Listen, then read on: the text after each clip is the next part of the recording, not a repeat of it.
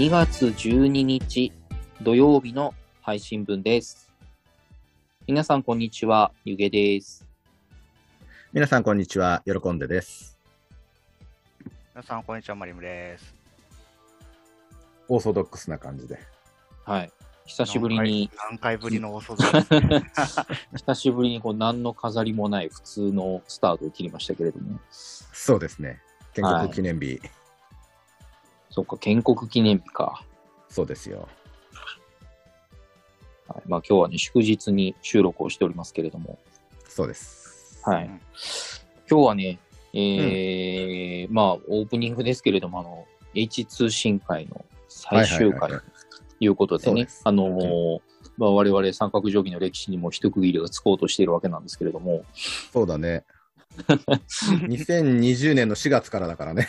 そうですね、長い旅でしたね。長い旅でした。う んで、まあ、そんなこんなで、あのー前回ね、えーうん。久しぶりの H 通信会を配信して、うん。えーどうもその当日に、あのー前回、やいのやいの言ってましたけれども、あの8000再生うん。お超えたと。そう、当日に行きいましたからうことで、そうですね、ありがたいうん。話ですね。今回は結構反響もあって、うんうん。で、うんユジさん、ユジさんのポッドキャスト番組、修行ラジオで、我々のこの、えー映画のような3年間、うんうんうん。うん、H 通信会の宣伝もしてくれて、みたいですね。はい。ありがたい本当にありがたいですよ。うん。そう、ちいさんとかも、あの、すごい面白かったってコメントくれたりとか、そうですね。結構うん今回はしっかり反響いただいて、ちょっと自信を取り戻しました。そのおかげもあってかね、あの過去文もちょっと再生がね、伸びていたということで、そうなんですよ。うん、きっと聞き直してくれた人がいたんだろうなと思ってました。うん。マリムさんは聞いてくれたのかな、前回のえ。聞いてます、聞いてます。改めて、改めて、なんか聞いたら、うんなんか、ちょっと昔の方が演出凝ってるなと思って。いや今より全然なんか、あなんかすごい、なんていうのかな、エコーとかかけて、あああああああれしてるああなとそういうね思って。うん、細かいところにね、そうそうそう、うん時間かけてたね。うん。いや、内容もさることながら、結構楽しめましたよ。あ、本当？うん。でも昔、あの、し視聴数最悪だったからね。なんでだろう。最も、最も人気のない回といっても差し支えないレベルの。そうだだって本当に1週間で、あの10再生とかだったからね。何がいけなかったんでしょうね。そりゃへこむよ。確かに、うんあんだけ、あんだけ面白いよな。そりゃ、そりゃ1年も2年も寝かすよねっていうね。そうあの 10, さ 10再生さ、ユージーさんと私しか聞いてなかったんじゃないかなって思ってるからね。なぜなんでしょうね。うん、よ未だによくわからないですけど。くわかんないけれども。まあでも、今回はね、ちょっとおかげさまで、半1000回超えたんで、次は1そうですね万回目指そう。目指しましょう、1万回。うん、1万回いったらまた、ポッドキャストでお祝い会をやりましょそうですね。飲みながら、う。うん。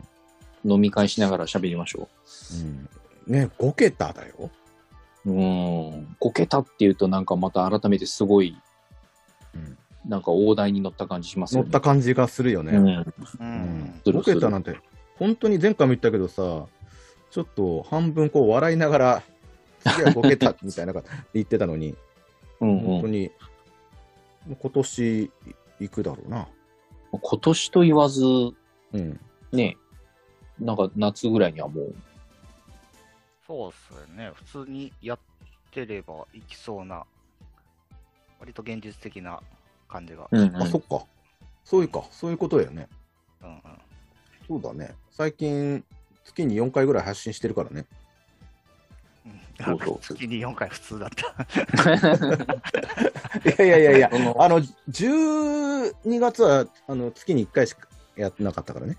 いやーもう、あ、11月か。うん。申し訳ないぐらい忙しかった。うん。まあなかなか私もタイミングが合わい。ないこともあったから。うんそう。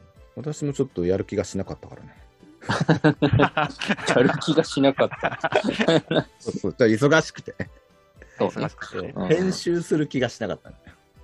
うん、やっぱね、どうせ収録するんなら楽しく元気にね、そうそう撮りたいですからね。うん今日はやるぞっていう気持ちでね、やらないとね。そうですね。はい。まあ、そういう、やるぞっていう意味ではね、今日は、あの、うん。喜んでさんが、はい。もうババチバチに張り切ってますんでね。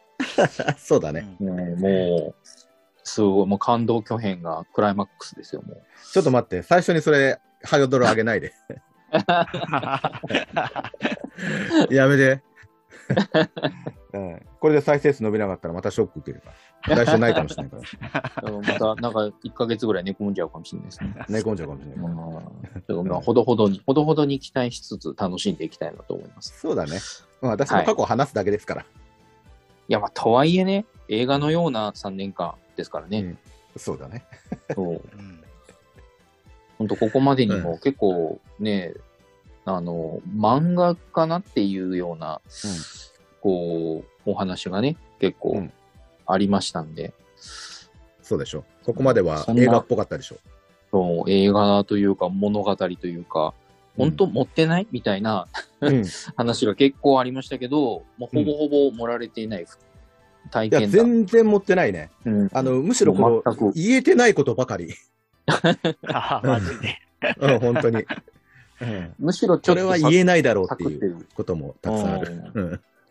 うんそれだけ、あのートリミングをして、あの濃度でですよ。そうですね。うんうん、凄まじい。凄まじいな体。験だな。ねえ想像できることではないですね。キャラ、キャラ濃いすぎなんですよ。そうだね。やっぱす、すごいとこにはすごい人が集まるんだろうな。あうん、そうだねそういう個性的な人がね。うん、いやー、まあ、そんなうん。最終回、ちょっと楽しみに、そう我々もね、うん私もマリムさんも一視聴者的な視点でもちょっと楽しんでいきたいなと思いますので。ちょっと私も伝えきれるかどうか、ちょっとドキドキしてきた。よしじゃあ、じゃあ本編行早速きましょうか、。はい。そうですね。ははいい。では、今回もよろしくお願いします。いってらっしゃい。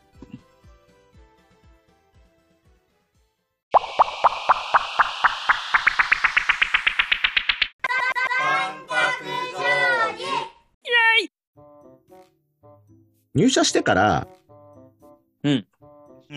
1年が経ったところから今日また話しますね。入社、入社初日に、うん最後23時過ぎて修例があったあの日から1年が経ちましたと。そうですね。もうこのね、最初の1年、私、本当に必死に頑張って、うんうん。もうみんなが嫌がるアポをもう率先していって、うんうん。う。うんんあの、みんなが嫌がるアポっていうのはね、例えばもうビッグ回線、30回線あるよ、50回線あるよ。でも、受付嬢だよ、みたいな。これ絶対怒られるやつやんっていう。絶対アポ取れてないアポやんってやつ。そうそうそう。うん。そういうのも率先して、いや、自分行きます。もうできる限り1日回るアポ件数増やして、場数を踏んだんですよ。で、人が歩くところ、俺は走ったし。うんうん。うんでもう飲食店とかではね、もうしつこいって生ゴミ入ったバケツ投げられたこともあったし、本当に投げられたりするんだ、そういうのやっぱうまくこう波長の合わない人もたまにいるんだよね。まあ、そりゃね。うん。あとはまあ、模型かどうかちょっと区別できないマシンガンが数えられてる事務所でね、すごい汗かきながら営業したこともあったし、本当に、本当にマシンガン数えられてるんですよ。模型かどうかわかんないけどね、触ってないしね。そうね、うん。明らかにちょっとやばそうな人がさ、ソファーに横あの横になりながら、それでうん。俺はどうすればいいの、契約するのか、俺は？みたいなこと言われて、うん。それさすがにお断りして帰ってきたからね、アポ、アポ取ったらこっちなのにお断りして帰ってきたから、まあそういったところとかね、もう本当明らかになんとか組みたいなところ、表であの若い衆があの黒いベンツをすごいあら磨いてて、で、中に入って、あのもうすぐに契約は取れたんだけど、ジムの人から、あの、うん。後から入ってきた、すっごいいかつい人に、なんや、つって、あなんか通信費安くなるみたいですよ。もう安くならなかったらお前どうなるか分かってんだろうなみたいなことを言わながら契約を取った。脅されんのやばい。そうですね。もう本当にね、もう人が嫌がるところいっぱい行って、人よりいっぱいお話をしてお客様と。でも入社当初はさ、あの、もう必需品だった、あの、路線図なんかもね、もう必要なくなって、あそこ行くには何線乗って？って、もう,、ね、もう全部分かって全部頭の中入ってる。本当に千葉県全域を走り回って、もうとにかくバカゾフモード。そうですね。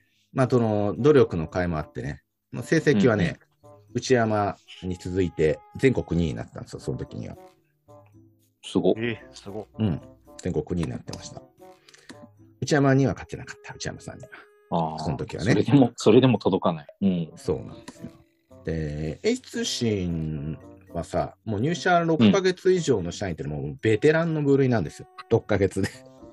半年で？はいまあ前回も言ったけども、本当、軍隊のような厳しさだから、元自衛隊の新人でもね、1ヶ月みたいなうちに退職してしまうぐらいだから。うん、でも、我々がいるね、うんあの千葉支社っていうのは、まあ、まだマシなんですよ。へえ。H 通信の中でもね。うんうん岩井岩井マネージャーは、あの、すごい怒る人だけど、岩井マネージャーにどんなに詰められても、もう仏の中村サブマネージャーがフォローしてくれるから。ババランスがね、飴とムチがね。なるほど。本当に、もうこんな人、本当にね、H 通信にはいないよっていうぐらいの、もう仏の中村サブがいるから、もう千葉、千葉支社はね、本当に環境としてはいいんですよ。もう、本社のお膝元、まあ池袋の営業部なんかはもう本当悲惨だと。もうね、えやばい人ばっかりなの。もう池袋、本当はアニマル浜口みたいな、ちょっと気合のネジがいっちゃってる人ばっかりみたいなそれで組織として成立してんのすごい。すごいよね。すごいでしょ。うんでも、すごい。朝朝礼もね、全員で、うん。まあ朝ね、多分6時ぐらいからやってんだろうね。あの全員 エンエンジン組んで、あのラグビーのスクラムのような感じでみんなお互いに押し合いながらね、揺れ、体揺らしながら社訓読んだりするんだって。何と戦ってるんでしょもう 気合い入れすぎた鼻から血で血が出てたりね。なんかあの、中にはへそから血が出てるも人もいるらしいぞっていう、そんな噂も立つぐらい。へ そから血は普通出ないんですどうやって？うんやってるもうななんか体壊してますよ、こそう人間、あの、追い詰められるとへそから血が出るらしいぞっていう噂がこう池袋の方から回ってくるんだよ。千葉下に。池袋怖いな。そう。まあ、そんな過酷でやばいところらしいのね。で、特に池袋のも違う事業部のね、応営機器営業部なんかっていうのはね、最も過酷らしくって、あの高額な応営機器ね、あのオフィス用の大型コピー機とか、大型プリンターとかね、まあ、販売かリースかはどっちかわからないけど、それも即決営業なんだって。へえ。それも即決だよ。大型コピー機即決できないと激詰めされるって、どんな地獄だよね。いくらするんですかね、当時の、それで言うと。いやわからないけど、いや、でも、業務用でしょ？うん。それ即決ですよ。ええそれを突然当日やってきて、これ置いてくださいで契約取ってこないと何やってんだって言われるの、ちょっそと、ちょっと意味わかんないですよね。意味わからない。意味わからない地獄ですよね。すごいなぁうん、まあでもその池袋のね、社員が気合入ってるのもね、まあ当然といえば当然なんですよ。もう池袋はね、うん統括本部長とか、まあ、部長とかね、グループマネージャーとかそういう偉い人たちが常駐してるうんですよ。おーうん、私は行ったことないからわからないんだけど、常駐してるらしいんですよ。うんうん。ね。まあ、中でもね、立井さん、これ仮ね、っていうねあ、グループマネージャうんーがね、相当やばい人らしくて、超やんちゃらしいんですよ。超やんちゃくれ、もう本当に兄ちゃん、見た目も兄ちゃん。ほうほうほうあのー写真でね、岩井マネージャーに写真を見せてもらったんだけど、あの、うんすごいロン毛なの。ロン毛？東京ラブストーリリーの時の江口洋介みたいな。ー。長いですね。うん。あの、スラムダンクのあの、みっちゃんみたいなね。みみっちゃんのね、あの、やんちゃしてる頃のみやっちゃんんちゃしてくるのぐらいロン毛。あ、あんな感じなの。でいつでも誰かしら捕まえてはね、お前今日いくつ取ってくんだよって質問して、気に入らない返答だと撃詰めするらしいんですよ。どういうこと？それもう絡んでるだけじゃないか。はいもうさすがに、まあ、一般の営業マンにはね、こううん手手は出さないみたいなんだけど、うんうん。相手が3万年以上だったら、もう容赦なく殴ったりするらしいんですよね。もうその時、コンプライアンスとかないから、はいはいはい。コンプライアンスって言葉なかったから、その時。うん。だから、岩井マネージャーとかも、まあ、月1ぐらいで、あの会議があるの、マネージャー会議。でそこうんうんで池袋に招集されて、夕方頃帰っていくでしょ？うん。まあ、夜終電の時とか、顔結構腫れてたりするんですよ。殴られてるじゃないですか。会議に行って顔腫らして帰ってくるってちょっと意味わかんないですね。やらやられてるなっていう。ああ、そうそうそう。大変だったんだな、みたいな。大変だったんだなうん。もうまあ、むちゃくちゃな会社だなって思いつつも、少しずつね、私の感覚もおかしくなっていってて、まあね、あ、オッスの挨拶とか、まあ、社訓読みとかね、うん。まあ、マネージャーがでっかい声で部下を怒鳴ってたりね、電卓投げつけたりするのも、普通にもうなんか慣れてきて、むしろあの社訓でっかい声で読むと気合が入るなぐらいに思ってたんですよ。もう馴染んでしまった。いや社そうそうしてるじゃないですか。順応している。順応しちゃってても完全に。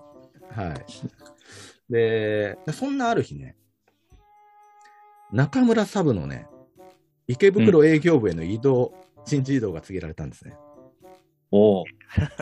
それは、ちょっと普通の感覚なら、わあ、ええ天然ですねってなるけど、な喜んでいいのか、地獄に送られるだけなのかわからない。もう中村サブのあの時のね、なんとも表現しがたい表情。あのまるでこう赤髪が届いて出征する兵士のようなね、やっぱ嫌なんじゃ表には決して嫌だとは言えないけど、ショックを隠せない様子。ああ、うん、サブマネの後任は内山由紀だと。うんうんうん。うんまあとうとう彼女にはね、一度も勝てずに、彼女は管理者になっちゃったんですよ。あトップを独走したまま上に上がっちゃったんだね。悔しかったですね。もう勝てると思ってたから。もうすぐ手の届くところまで来てたから。もう確実に迫ってはいたんですね。たそうなんですよ。悔しかったですね。で、仏の中村サブがいなくなった千葉支社はね、もう精神論だけの岩井マネージャーと、うんあとはあのアポの采配の偏りが露骨な中山、あのなうん内山サブね。このはいはいはい2人の管理体制になったんですよ。あー。でも癒しがなくなった。そうだね、内山サブもね、でもね、自分がそうされてたように、重要なアポとかね、難しいアポ、うん大きなアポっていうのは、あの、すべて私に回したんですよ。へえ。ううんん。あんまり仲良くはなかったけど、まあ信用はしてくれてたみたいなんだよね。うんーん。で、その月から私も全国トップセールスになりました。おおすごい。まあ千葉支社だけじゃなくても、会社中がもうすごい褒めてくれて。で、私その後ね、あの2年間全国トップセールスだったんですよ。ずっと？うん、ずっと。ずーっと。へえ。もちろんねす、努力もしてたけど、うん。あの、センスあったみたい。うーん。うん。向いてたんですかね。うんまあ、この商材の営業に向いてたっていうのもあるかもしれないんだけど、うんうん。あの、そうだ、なんかキーマンのね、懐に入り込むのが、なんか非常に得意だったみたいで、うん。まあ、それはあの、何かこう、相手を持ち上げるとかね、話術とかではなくて、自分でもよくわかんないんですよね。ただ、い一つ言えるのは、あの、んコンピタンスとライカビリティって言葉があるんだけどね、ススキルがあるんだけど、コンピタンスとライカビリティ。うんまあ、営業だけじゃないと思うけど、これはね、社会でとっても大きな武器になったんですよね。その後の社会人生活でも。うんコンピタンス。コンピタンス。あの、この人もしかしてすごいんじゃないのかな。すごいできる人なんじゃないのって思わせる力。実際にそうである。っていうのは別としてね。そういう雰囲気を出す力。はいはいはい。ライカビリティっていうのは、人に気に入られる力。憎めないなってう思わせん。る力。うんうんうん。このコンピタンス、ライカビリティってもともと知ってた言葉じゃないんだけど、たまたま読んでた本で、トップセールスマンの多くが持っている能力にコンピタンスとライカビリティっていうのがあるんだって書いてあって、でまあ、そこに書いてあることがね、結構思い当たることばっかりで、あ俺これ、うん俺持ってるんだ。持ってるわ、と思って。あの、H 通信退職した後も、あのーまあ、ある通信キャリア入社して営業してたんだけど、やっぱりそこでも全国トップセールスだったんですよ。はっきり言って自慢ですけど。まあなんか一種コツのようなものを掴んだのか、あるいは天性の才があったのか、わからないですけど。ど。わかんないですね。うんあのまあ、その努力によって、もともとあった個性がうまいこと花開いたのか、なんだろう、ね。わかんないですけどね。うんわかんないけど、なんかこいつが言うならそうなのかもって。よくわかんないけど、なんか任せたらなんとかなりそうだから、信じてみようかな的な説得力があるみたいで。うんでそれはまあ言葉とか言あの行動だけじゃなく、うんだけじゃない、そのなんか雰囲気の説得力みたいなものうん。がうんあるっていうか、厳密にそういう雰囲気を出せるなって自分でも感じてたんですよ。うんだから演技をしてるのかもしれない。はいはいはいはい。そういう演技をしてるのかもしれないです。そういうなんか仕事ができそうな人そみたいな。う。で、しかも相手がこの人が気に気に入りそうな人を演じうんるみたいな。うんうんだから、それはあの必要な時はその雰囲気を出すみたいなのが、なんとなくできるんですよ。できうん。できたんですよねだからあはの一種才能ですね。うん。だから、どの会社にもさ、どの部署にもさ、すっごいキーマンなんだけど、癖があってなかなかめんどくさいとかさ、すっごいできるんだけど、うん変人だからあんまり人が近寄らないみたいな人人っているじゃないですか。んそういう人、と、必ず私、そういう人にも仲良くなれるんです。自信はあるんですよ。逆にそういう人がいると血が騒ぐんですよ。いつの間にかな仲良くなってる ことが多いんです。血が騒ぐ。そうそうそうそうそう。うん、そう、だから、あの、二人と一緒に仕事をしてた時も、そのお二人お二人の部署に移動する前、ものすごいボスキャラがいたけど、あの人絶対に誰もし近寄らないみたいな人なんだけど、あのうんものすごく可愛がられてたし、うんそう。だけど、これを後輩とか部下に教えられないんですよ。ここの営業スタイルを。自分でも言語化できないんですね。そうなんです。うまく伝えられないの。相手の気に入りやつ気に入りそうな人を演じるんだよって言っても分かんないんですよ。どうやってやるの どうって言われてもみたいな。うんえ、なんてどうどう、よく分かんないけど、そうなっちゃうんだよねみたいな。だから、営業、は私は管理者は絶対無理だなと思ってたし、うん、多分 私のができない。営業は多分私しかできないんだろうなと思って。なるほど。そう人に教えられるものじゃないのかな。そうなんですよ。で、まあ、トップセールスになって、給料も相当もらってました。うんうんなんか同年代の社会人がね、もらう給料の3倍とか4倍ぐらいにはなってたと思う。でも、使う時間がないの。うーん。もう忙しすぎて。仕事だから。うん、そうそうそう。全然使う時間がないの。だからたまに同僚と、あの、電車で行ったら1時間ぐらいのところにね、あるね、有名なお寿司屋さんにわざわざタクシーで行って、うまいもの食べまくって どんちゃん騒ぎして、またタクシーで帰るとかね。あもう意図的に散財しないと減らないみたいな。そう。あと、高いスーツとかね、高い靴とか買ったりとかね。まあ、それでどうせ走るんだからボロボロになるのに、まあ、普段使う時間ないから、たまにドカッとこう使ってたりはしてたけど、でもそのうちあんまお金ってそんなに持ってな持ってても仕方ないなって感じてはいた。いたんですよへえ。ですね。で、あとはまあ、家族。うん。まあ、A 通信1年た、1、2年ぐらい経って、まあ、家族とはね、ぼちぼちだったんだけど、父親とはね、相変わらず全く口を聞かなくて、うーんうんというか話しにくい雰囲気だったんですよね。まだ、まだだったんですね。まだ。まあ、でも、母親とは普通に会話していたし、うんあとあの、うん特にあの真ん中の兄時系はね、私のことすごい心配してくれていて、うん大学、強制退学の時は、その時はすごい怒られたんだけど、親を裏切って何してんだっつってすっごい怒られたんだけど、でもすっごい気にかけてくれて、だから、その私の変化もすごい見てててくれててさ、お前最近生き生きしてるなって言ってくれて、だからね、まあ、その時はすごい嬉しかったですね。うん見てくれてたんですね。そうそうそう。あの、一族の地にお前がやるのが恥ずかしいとまで言われた私のことをね、すごい気にかけてくれてたことがすごい嬉しかったですね。うん。まあ、それから、まあ、時が経って3年目、H 通信3年目の夏頃だった。うんうん。あの、会社へのね、貢献度が高い社員で500名がうん社員旅行に招待されたんですよ、ハワイに。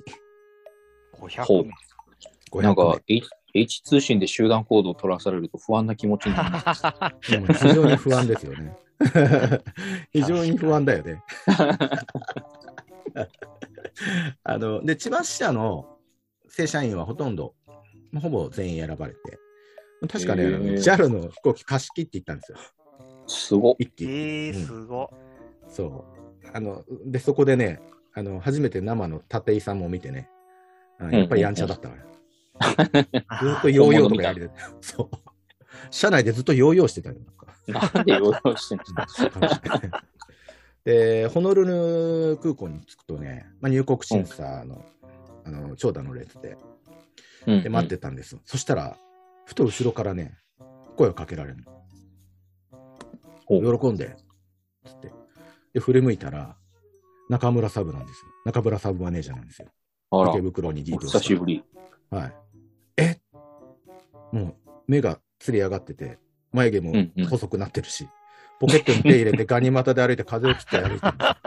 柄悪っ会わない間に何があった？チンピラみたいなんですよ。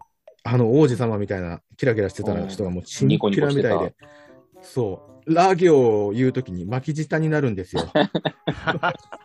柄悪っ ああ、喜んで、久しぶりだな、元気か。話し方も全然変わってんの。ええ一瞬誰か分かんなそうです。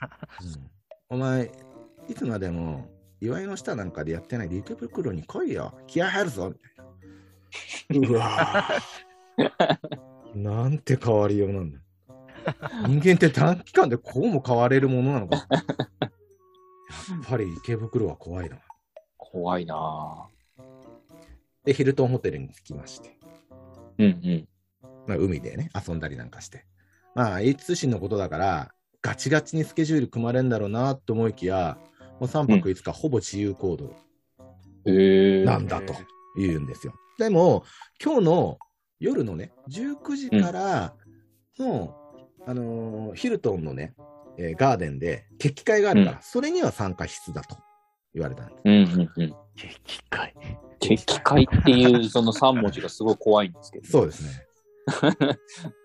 でも19時になって、うん。500人の社員がヒルトンガーデンに集まって、まあ、各支社、営業所ごとに並んでるんですね。うんうん。うん S 社長の挨拶って、進行人の人がいて、進行役の人がいて、S 社長。このこの人はね、有志5人で会社立ち上げて、OA 機器とか回線とか移動体通信機器を売りまくって、まあ、強引すぎるところはあるけど、もう圧倒的な営業力で、メーカーとかね、うん通信キャリアがもう期待する数値のもう数十倍、もしかしたら数百倍の結果を出して、営業代理店の最大手になったんですよ。へえ。まあ当時日本最速で店頭公開をさせた男。それが S 社長なんですね。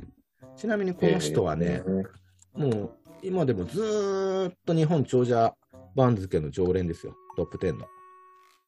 トップ 10? はい。へえ。うん。っていう人。それが S 社長なんですよ。すごい人。初めて、初めて見ました。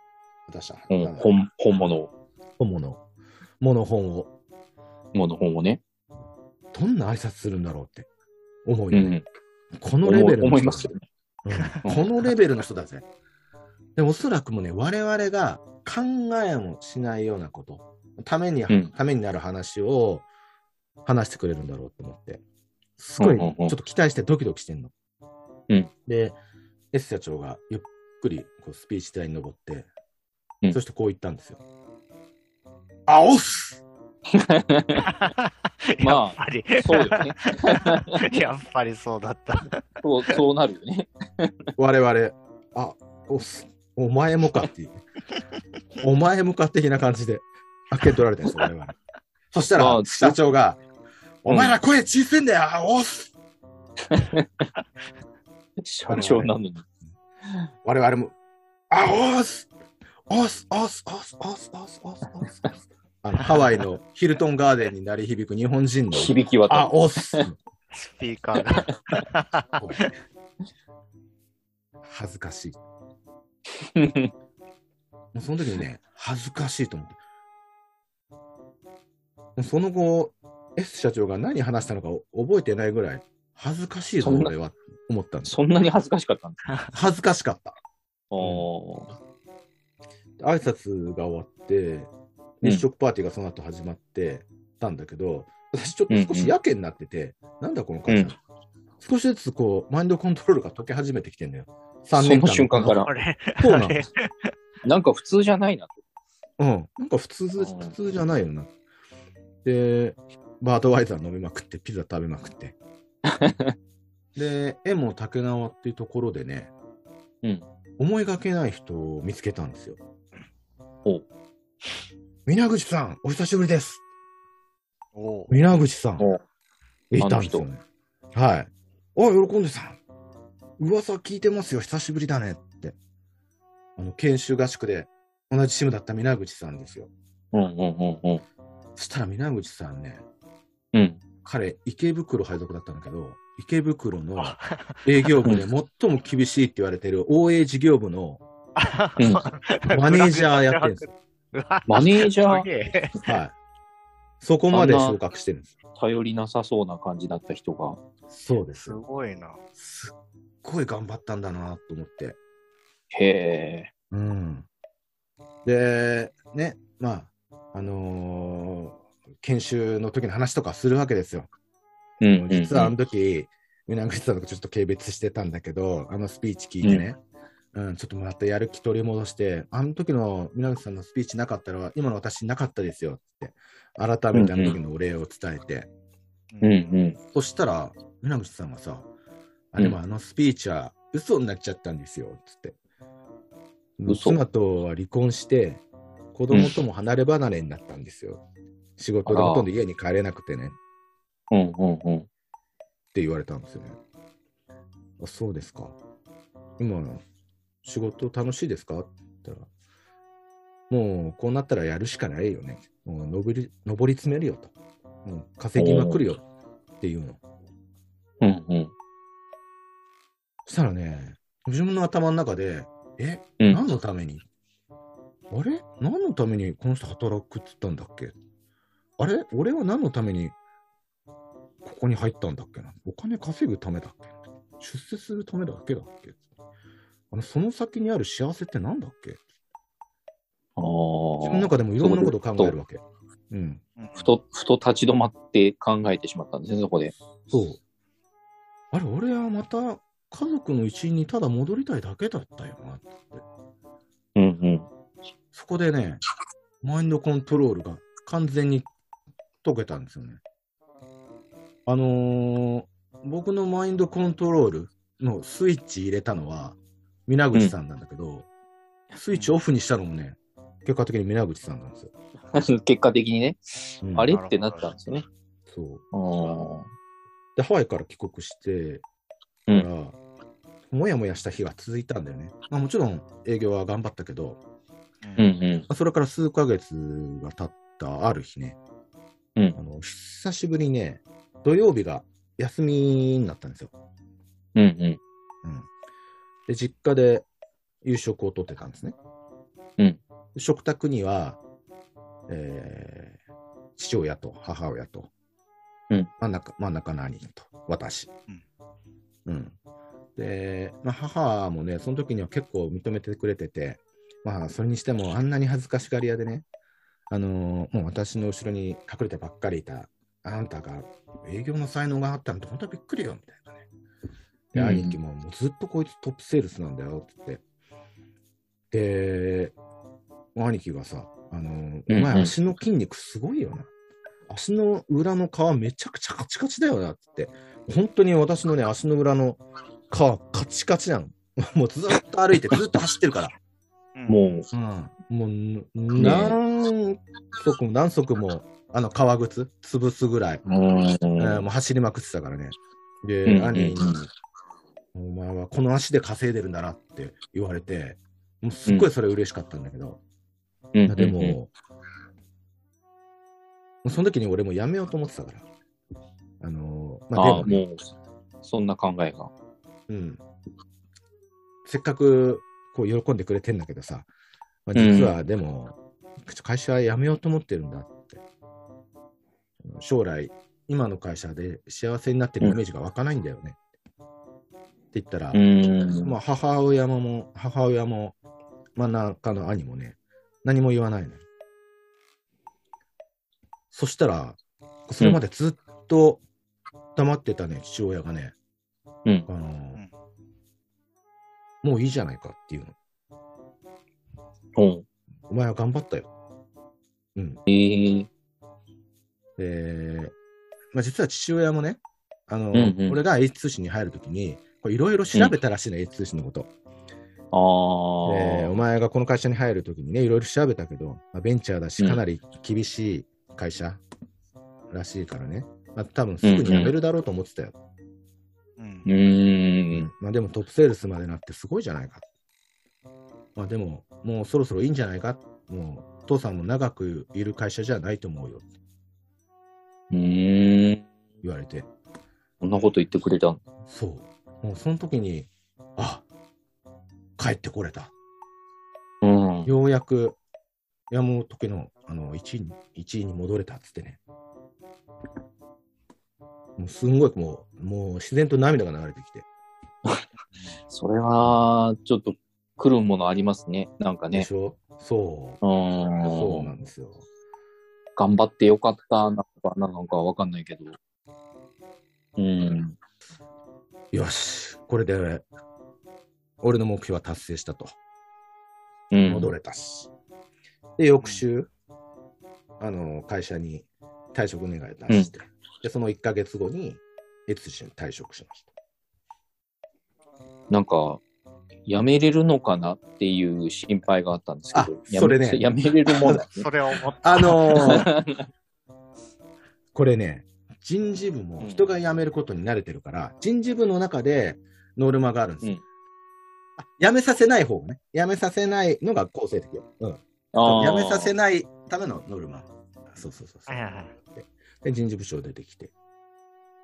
うんまあ、でも、もうそんなの、もう俺決めてるし、うんうん辞めて。うんで、池袋の本社出て、でも本当ね、はっきり覚えてるのが、もののけ姫の看看板が見えて、ああ、久々にうん映画でもゆっくり見て帰るかっつって、もののけ姫を、みもののけ姫を見て帰ったんですよ、家に。うん。うんああ。そうで、まあ、父親もね、その後、うんうんまあ知ってる会社を紹介してもいいぞって言ってくれたんだけど、まあ、もちろん断って、うん。なぜならもう自信があったから、俺には。やっていけるのうん。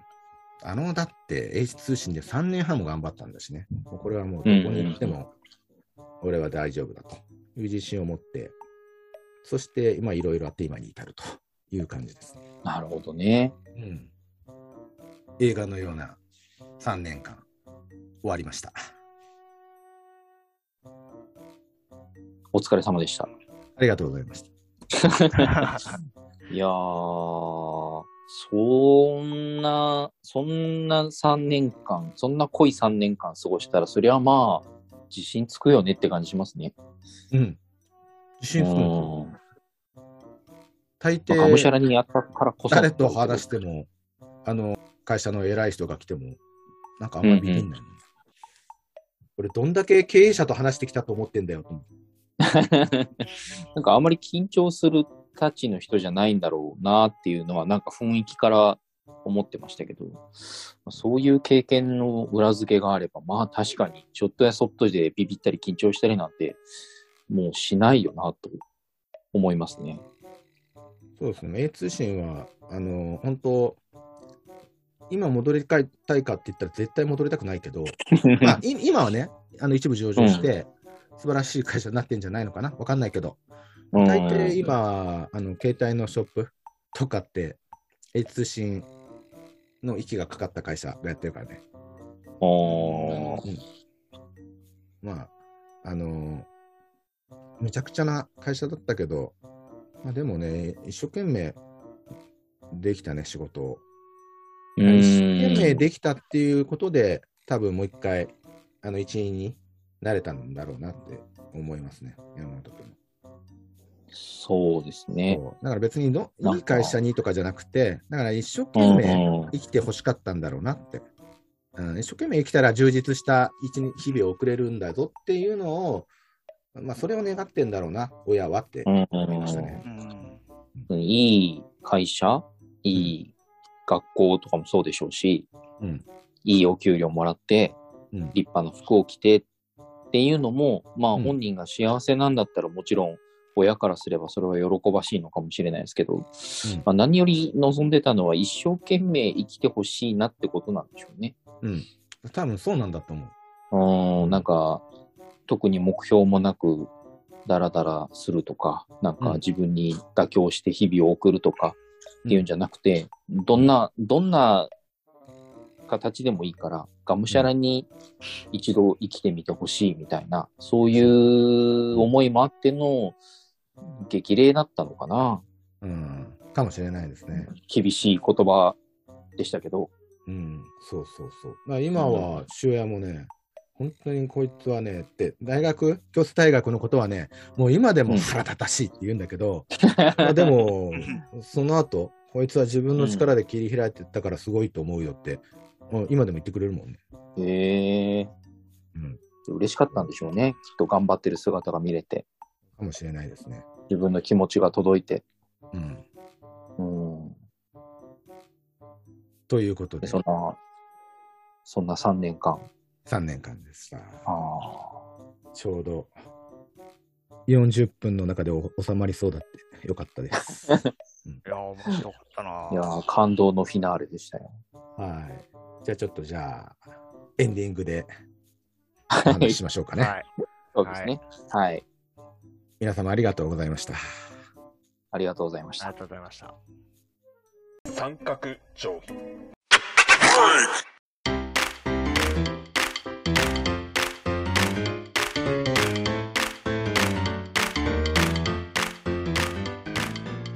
エンディングです。ははーい。いやー、ようやくエンディングを迎えられましたね。エンディング迎えまうしたんうんよ。い。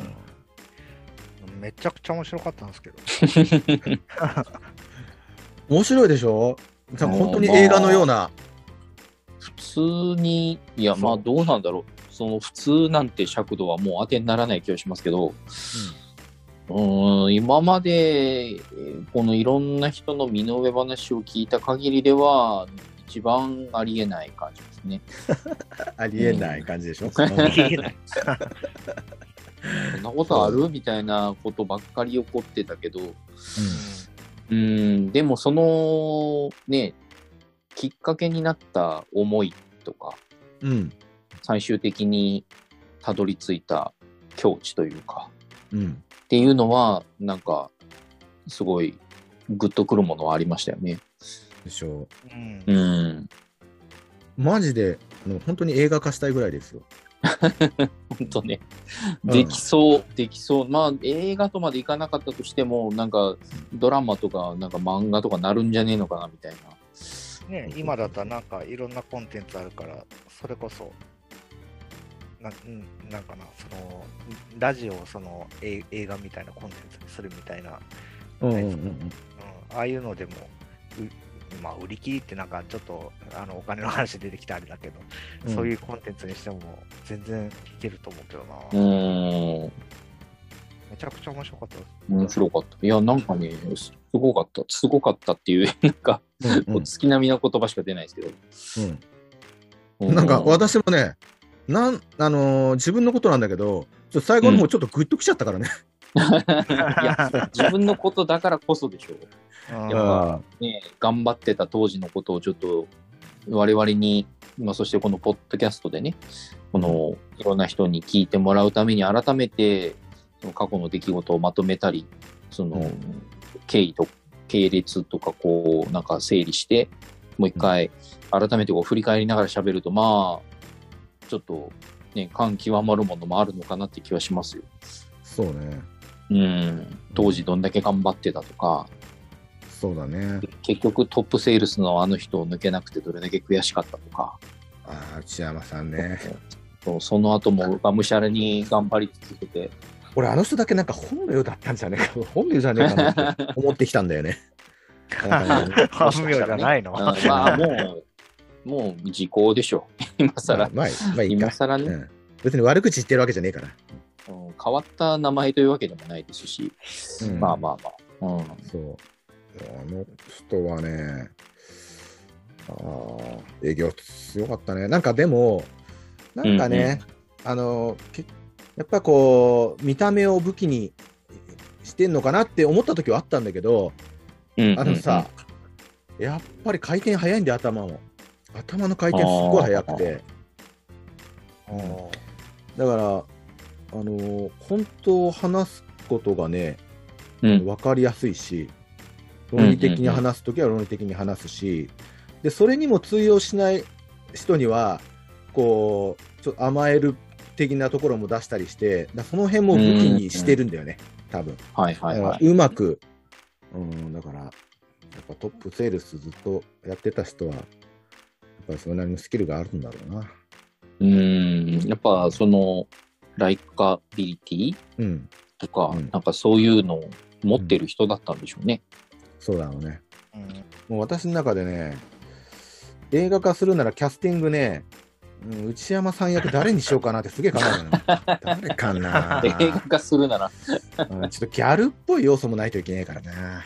あーそうですね。うん有村架純、ビリギャルでギャルっぽいのやったから。あー俺も全く今も同じこと思ってた。そうそうそうあの父親役役はもう決まってますよ。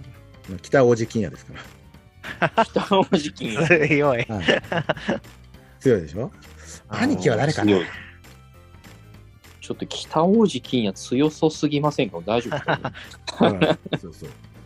もういいじゃないか。お前は頑張った。このお父さんに最後の最後そんなこと言われたら、あもういい泣いちゃういい BGM かかっちゃうんですよ。あの目でね。あの先生。もうあれ、まばたきしてますか？すごいいい BGM かかりそうだもん。そうそうそうそうそう。そうあ兄貴は誰かな？兄貴はね、香川さんかな？ちょっと年か。香川さんだと。あの、私役は、私役はあの藤原竜也で決まってるから。藤原竜也。おそうーなんかちょっと、ちょっと、ちょっと、なんか今、ちょっとブレてきた。それかトム・クルーズね。だいだいぶブレてきた。クルーズ。一人だけ吹き替えみたいになるじゃないそうやって考えるとすげえ面白いな。あうんで知り始めますよ。松本さんも結局最後本名だったな、あれ。下の名前言ってねえからいいや。最初あの、まあまあまあまあ俺前回は山口って言ってたのに。あ の仮名でやってた時は。まあいいでしょう。まあいいよ。まあいいでしょう。うんまあ、そんな感じで。いや、本当ね、なんかこれ、なんかお芝居にしてやっても楽しそうだなって思いましたよ。そうね。絶対にあオスのとこで笑うけどね。もう全力で本気でやらないと。そうそうそう、全力でね。じゃあ俺、社長役やるわ。S 社長。なんで本人役やんない 本人役やらない本人ってどうなんですか？本人役恥ずかしいわ。社長も、まあ、なん、なんていうか、あの、うんこう社長、そう、起業した当初はね、なんかいろんな思いもあって、紆余曲折あって、うん会社が大きくなっていって、その会社が大きくなっていって、いろんなこの組織に分かれていく中で、なんかちょっとそういうね、体育会系のノリもうん。この会社が会社を大きくしてそれを維持していくっていう、うん。その流れの中の必然としてこの生まれていったのかなってちょっと思ってたんですけどそんなことなかった、もう源流から体育かけだったんですね。そうそうそうそう。それ生まれるもんなのかななんか、あれはもう、天性、天性っていうか、もうなんか、高校ぐらいで染みついたやつが 出てこないと、青さ出てこないですよね。いやなんかね、こう、急激に大きくなった会社を、こう、その、なんていうか、その規模を維持したりとかするためにね、ちょっとこのパワーをかけたうん、この管理の仕方とかどこかで生まれて、そのうん別に社長はそんな人じゃないんだけど、でも会社の風潮的になんかそんな風になっていきましたみたいな。でもでも社長すげえいい人なんですみたいな感じかなあと思ったら、もうもう根っこから、根っこから全部一緒だった。あ、なるほどね。もう本当、俺らずっこけたからね、本当。一緒じゃんみたいな。そうそうそう。お前もかーっつってね、本当みんな心の中で突っ込んだよ。また、あとそこで、そこでおかしいぞって気づく喜んでさんも、まあちょっとおかしいと思いますけど、もっと手前でおかしかったよっていう。いやもう、その時は本当にね、マインドコントロールされてたわ。うん、やっぱ最初の合宿が決まってたんですよね。うん。まあでもね、そこで楽しいは楽しかったけどね。うん、やりがあいもあったんでしょうね夜遅くまで別に仕事してても、夜、ほら、終電がほら13 23時ぐらいからでしょ？でそれでも、その後さっと帰らないで、あのー、ほんと出前、近くの中華料理屋が出前持ってきてくれるんだけどさ、うん、その麻婆丼とかね、めちゃくちゃううまくて、もうさ必ず食って、で、家に終電帰れないからっつって、近くのビジネスホテル泊まったりとか、会社に泊まってたりとか、はあそんなのよくやってたもんですね。よくそれで楽しく仕事できますね。そう。でき、うん、できるの。で、でうん別にもちろん、あれだよ、8時ぐらいになると、タイムカード勝手に切られてんだよ。コンプライアンスもちろないから。ん、もちろんじゃないよ。勝手に 勝手に切られてる。勝手に切られてんだよ。自然とね。うんそで、土曜日、普通に営業しても、土曜日はお金出てないんだよ。もちろん。もちろんなんですね。あもちろん、もちろん。ううんん、でも、全然、なんか楽しかったね。へえ。それが、感覚が、やっぱおかしかったんだろうね。うーんっていうのもあるし、っていうのもあるしっていうのもなんですけど、うん、感覚もおかしかったのかもしれないし、純粋にちょっとこう向いてたというか、うん。うん。うん、楽しめる要素のある仕事だったんでしょうね、喜んでさん本人にとっては。そうね。だから別にその3年間続けたことが、もちろん頑張り続けて偉いし、すごいと思うんですけど、それが正しかったかというと、それは喜んでさんにとっては正しかったのかもしれないし、うん、あのもっともう入って何日もせずに辞めていた人たちは、それはそれで正しかったのかもしれないし、正しかったんだと思う。ね正い。しいも間違いもないけれど、ただ一つ言えるのは、本当によく頑張りましたねっていう、うん。そうだね。うんそれだけは本当にすごいと思だし。うん、そうそう。戻ってこれたし。う。うん、やっぱそれがね、うん。なんかあのーもう途中これギャグ漫画かなと思いながら聞いてましたけど、あのね、家族4人でご飯食べて、それまで一言も発さなかったお父さんが、もう十分頑張ったろうってうん。言ってくれる、その一言が、うん。なんか急に、急に泣かせに来るやん、この話みたいなね 最後ね。緩急がすごかったですね。うんでしょ、うんうん。まあ、そういうことで、ちょっと長いいやー期間、どうもありがとうございました。もうこれではい私はもう、はい悔いがありません。悔いがありますね。まあ、ちゃんと終わらせれたしね。うんそうねと中途半端にならずに、ちゃんとエンディングを迎えられました。えーはい今回で5回目になりました。H 通信会関東のフィナーレをはい。迎えることができまして、まあ、私たちも楽しめましたし、はい。喜んでさんも昔を思い返してちょっとうん。こう懐かしかったり、うん。楽しかったり悔しかったり、いろんな思いがあったと思いますけど、まあ、楽しめたんじゃないかなと。はい、ぜひたくさんの人に聞いてもらいたいです。よろしくお願いします。はい。ぜひ最初から通して聞いてみてください。これ、マジで面白い話なんで、うん おすすめです。は。はいい。ではまた来週。はい。では、今回もお付き合いありがとうございました。さよなら。さよなら。